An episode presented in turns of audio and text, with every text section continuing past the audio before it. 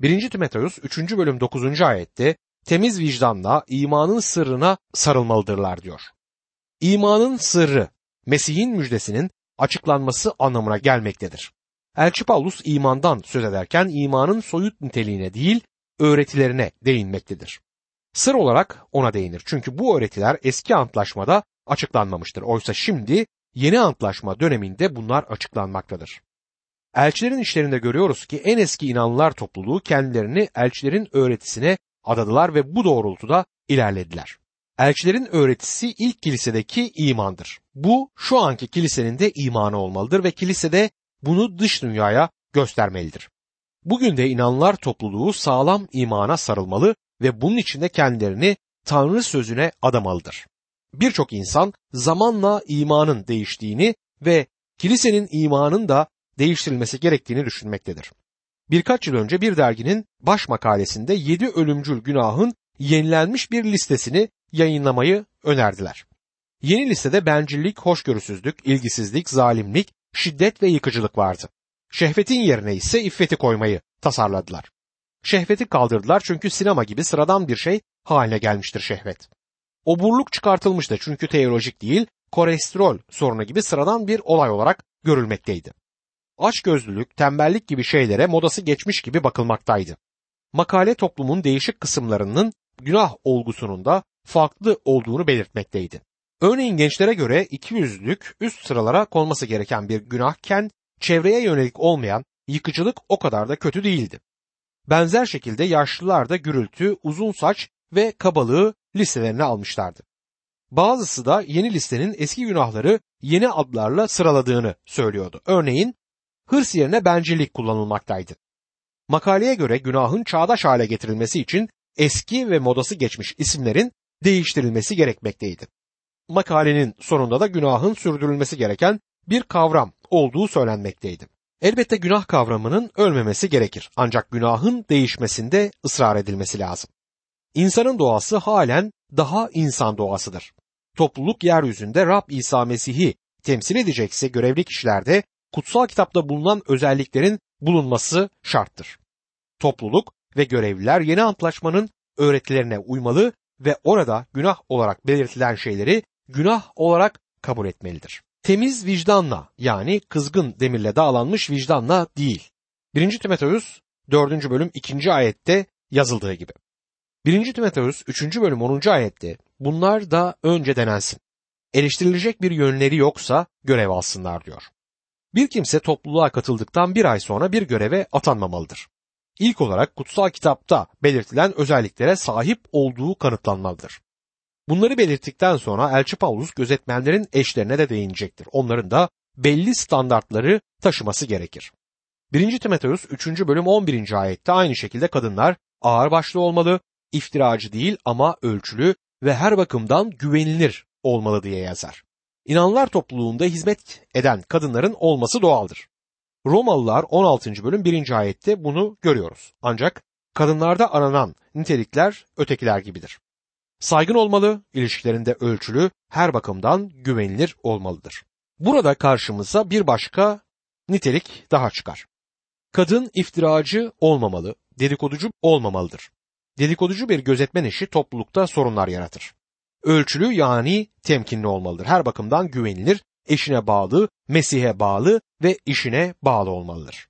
1. Timoteus 3. bölüm 12 ve 13. ayetlerde ise görevliler tek karılı, çocuklarını ve evlerini iyi yöneten kişiler olsun. Görevlerini iyi yapanlar kendileri için iyi bir yer edinir. Mesih İsa'ya imanda büyük cesaret kazanırlar diyor. İyi bir yer, iyi bir derece, iyi bir duruş diye de anlaşılabilir. Demek ki görevini iyi bir şekilde yerine getiren görevli güvenilir adam olarak tanınacaktır.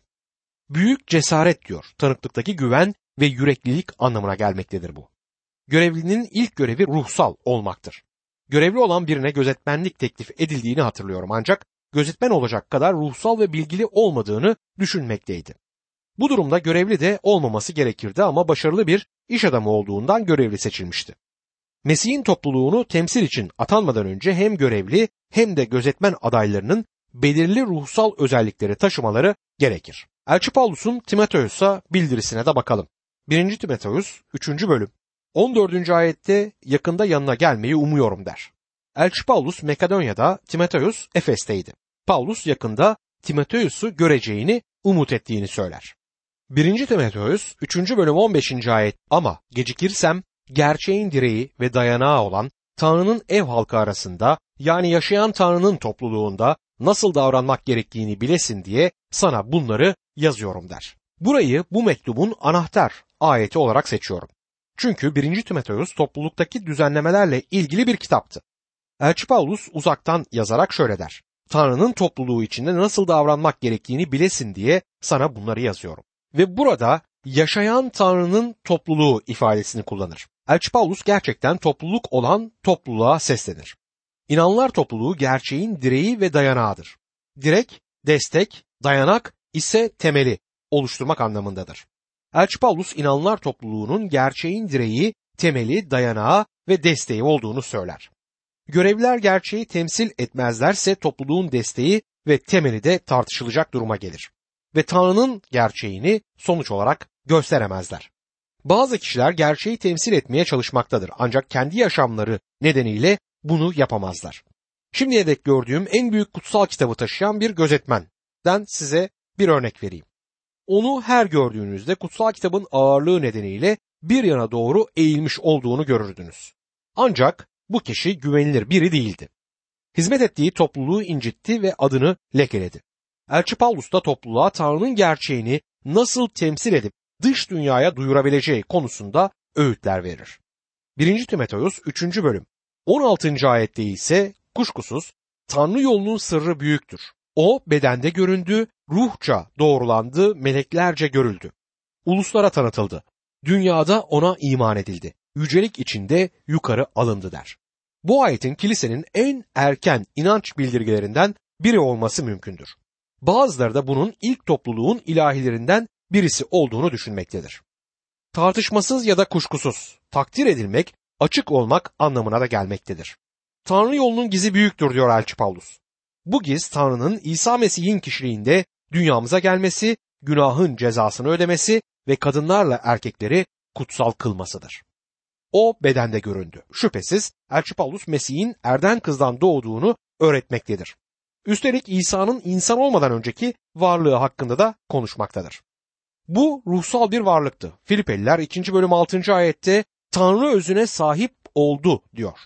İbraniler'de İsa'ya ilişkin İbraniler 1. bölüm 3. ayette Tanrı'nın yüceliğinin parıltısı ve onun varlığının öz görünümüdür denir. Kutsal kitap bize Tanrı ruhtur diyor Yuhanna 4. bölüm 24. ayet. Şimdi insan gözünün görmediği Tanrı Mesih olarak bedende göründü. İnsan oldu ve insani koşullarda yaşadı. Ruhsal kişiliğinin özellikleri bu insani özellikleri içinde gizlenmişti. Yuhanna'nın müjdede belirttiği budur. Yuhanna 1. bölüm 14. ayet. Söz insan olup aramızda yaşadı. Tanrı nasıl ki çölde tapınakta görünmez bir durumda olduğu gibi İsa Mesih'te aramızda bedende gizlenmiş bir tapınaktı. İnsanlara tüm kimliğini göstermedi. Başlangıçta Tanrı olan ve Tanrı ile birlikte olan ve her şeyi yaratmış olan küçük ve çaresiz bir bebek oldu. Görünmez Tanrı'nın görüntüsü yeryüzünde ve cennette tüm güce sahipti. Buradaysa insan şeklinde karşımızdadır. Ona bir hain ve küfürbaz gibi davranıldı.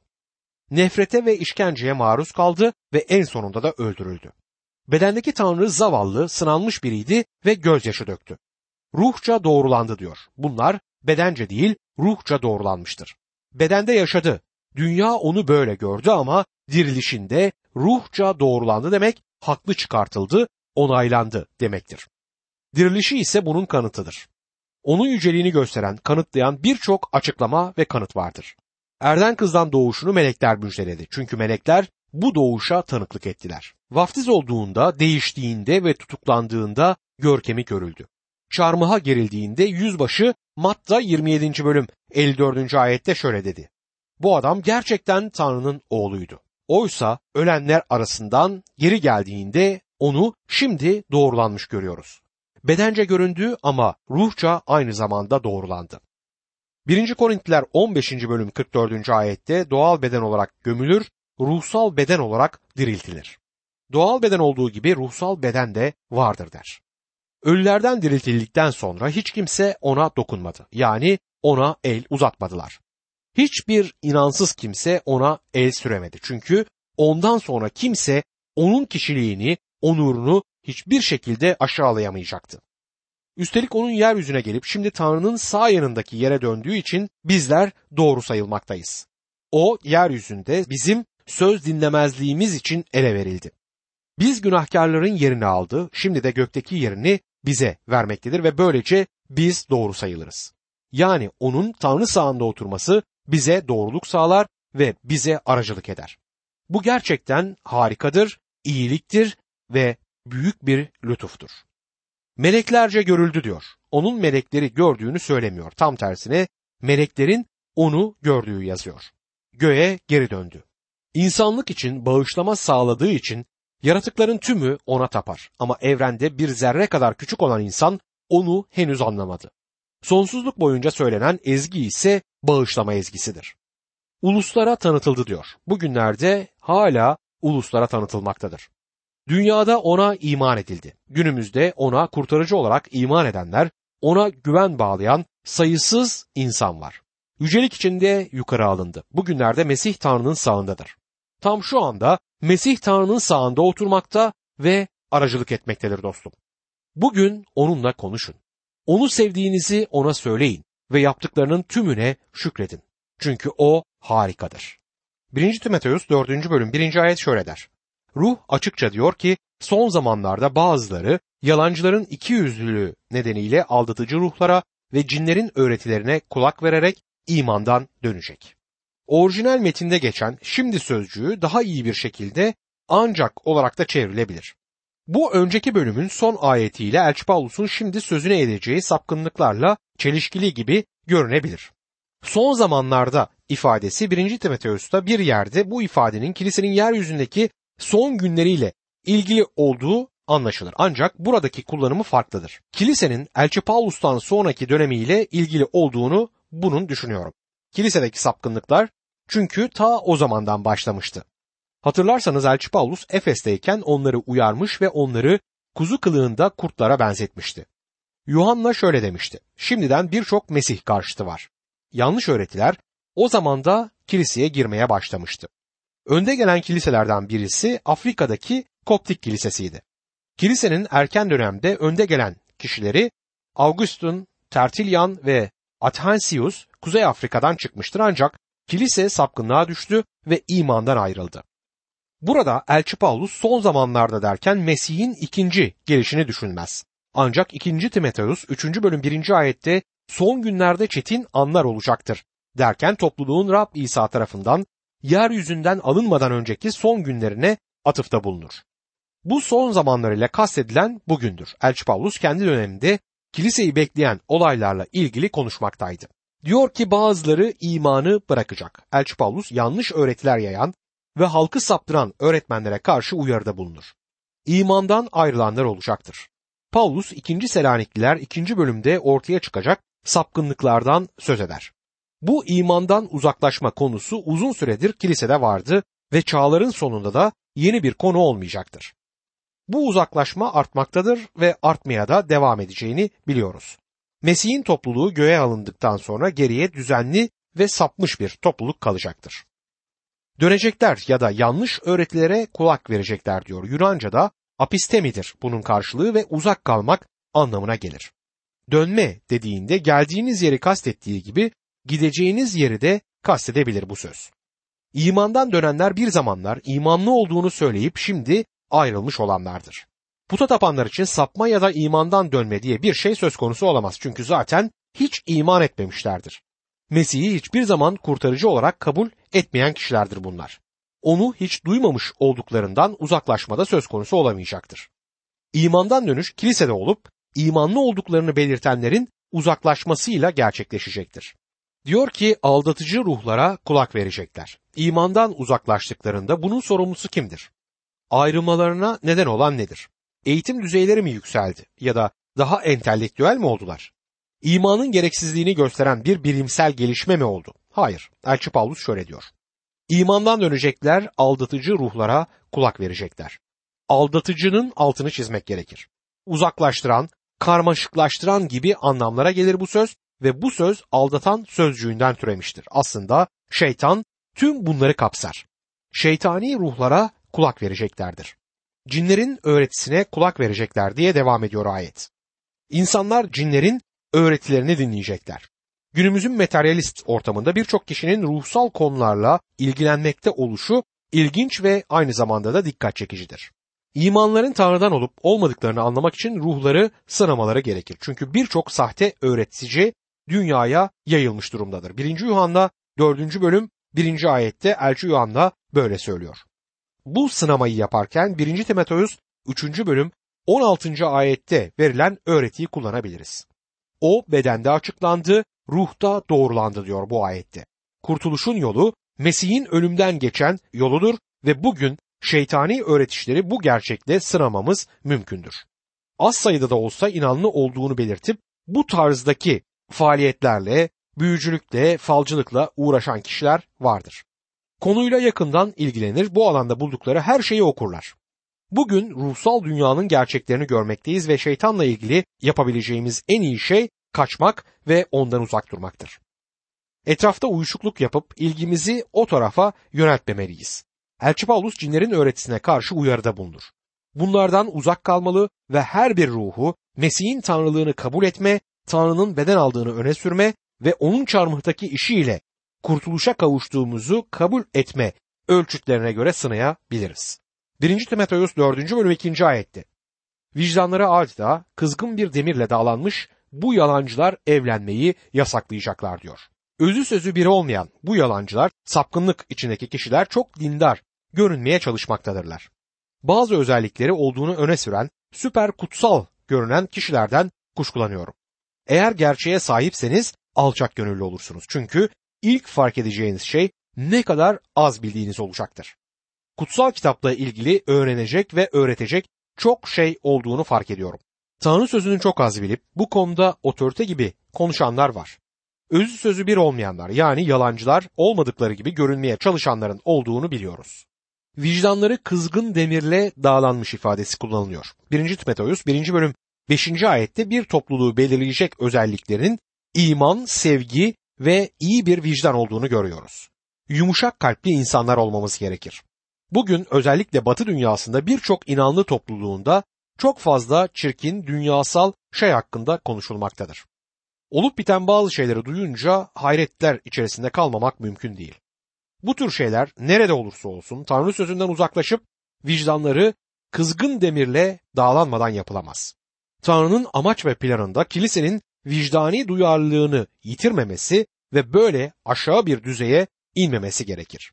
1. Timoteus 4. bölüm 3. ayette iman edip gerçeği bilenlerin şükranla yemesi için Tanrı'nın yarattığı yiyeceklerden çekinmek gerektiğini buyuracaklar diyor. Mesih İsa'nın gününde bile Yahudilikten uzaklaşıp değişik tarikatlara ve izimlere yönelenler vardı. Dolayısıyla bu yeni bir konu değildir. Evlenmeyi önleyecekler diyor. Mesih'in zamanında Ölü Deniz'de Eseniler diye bir grup insan vardı. Ölü Deniz tomarları da onların bölgesinde bulunmuştur. Hristiyanlık geldiğinde büyük olasılıkla birçok kişi Filistin kiliselerine bağlandı ve evlenmeyi öneren sapkınlık gibi yanlışları da bu kiliseler içine aldı. Belirli yiyeceklerden çekinmek gerektiğini yine söylediler. Yani bazıları yiyeceklerle ilgili olarak Tanrı sözünde olmayan düzenlemeleri öne sürer. Tanrı'nın gözünde makbul olacakmış gibi o yiyeceği bırakmaktadırlar. Elbette yanlış besinler karnınızı ağrıtabilir. Ancak bu sizin ruhsal yaşamınızı etkilemez. 1. Timoteus 4. bölüm 4 ve 5. ayetlerde ise oysa Tanrı'nın yarattığı her şey iyidir. Çünkü hiçbir şey reddedilmedi. Yeter ki şükranla kabul edilsin. Çünkü her şey Tanrı'nın sözüyle ve duayla kutsal kılınır diyor. Tanrı sözü yiyeceğe suçlamaz, yalnızca önerir. Yiyecek için şükretme onu bedeninizde kutsal hale getirecektir. Yeter ki şükranla kabul edilsin. Ben bazı yiyecekler için pek şükran duymuyorum çünkü onları yediğimde fiziksel rahatsızlıklarım olur. Bir yerde çıngıraklı yılanın etini sattıklarını duydum. Güzel bir meze olduğunu söylüyorlar. Bana bu yılanın etini verip şükretmemi isterseniz ne yaparım aslında çok açık söyleyeyim bilmiyorum. Ancak eğer siz şükredebiliyorsanız bu eti afiyetle yiyebilirsiniz. Bu her yiyecek için böyledir ve geçerlidir. Peki iyi bir önder sapkınlık durumunda ne yapacaktır? 1. Timoteus 4. bölüm 6. ayet. Bunları kardeşlere öğütlersen, imanın ve izlediğin iyi öğretinin sözleriyle beslenmiş olarak Mesih İsa'nın iyi bir görevlisi olursun diyor. Bu konuları kardeşlerin önüne serersen, bunlar hangi konulardır? Elçi Paulus Timoteus'a topluluğa girecek olan sahte öğretiler ve sapkınlıklar konusunda bir uyarı verir. Önce inanlı olduğunu söyleyip ardından bunu inkar edecek kişilerin olduğunun altını çizer. Bu nedenle Timoteus'un da bu konularda inanları uyarması gerekmektedir. Mesih İsa'nın iyi bir görevlisi olursun. Her inanlı bir hizmetçidir. Ancak Elçi Paulus burada Tanrı sözünü öğretecek olan Timoteus'u düşünmektedir. Bu bazı kişilerde bulunan bir armağandır ancak tüm imanlılar aynı zamanda iyi hizmetkarlar olmalıdır. İman sözlerinden ve izlediğin doğru öğretiden beslenen biri. Burada inanlının Tanrı sözünde nasıl derinleşmesi gerektiği belirtilmektedir. Bizi Tanrı'nın gözünde makbul kılacak bir diyet ya da bir eserik programı yok. Diyetimiz iyi öğretinin sözleriyle beslenmektir. Beslenen biri olmak önemlidir. Bazı yorumculara göre Efes'te şeytanın işleri ve sahte dinsel öğretiler arasında Timoteus'un da sapma olasılığı vardı ancak Elçi Paulus onun beslenmiş yani olgunlaşmış olduğunu belirtir ve onu tavsiye eder. Elçi Paulus sahte öğretiler ve sapkınlıklar konusunda Timoteus'u uyarır ancak uyarıda bulunacağı başka konularda vardır. 1. Timoteus 4. bölüm 7. ayet. Kutsallıktan yoksun koca karı masallarını reddet. Kendini Tanrı yolunda eğit. Saçma sapan masallardan ya da koca karılara yaraşan bayağı masallardan uzak dur diyor. Gençken yaşların bize eskilerin söylediği özlü sözleri aktardıklarını anımsıyorum. Garip düşünceleri olan birini anımsarım. Her hastalığa bir şey bulurdu. Efendim şuna iyi gelir, şu otu kaynatıp içine yat, bu romatizmaya iyi gelir gibi iddiaları vardı. Kansere yakalanan birine birisi bol bol üzüm yemeyi önerirken diğeri aman ha üzüm hiç yeme diyordu. Biri bal önerirken diğeri bu baldan uzak dur diyordu.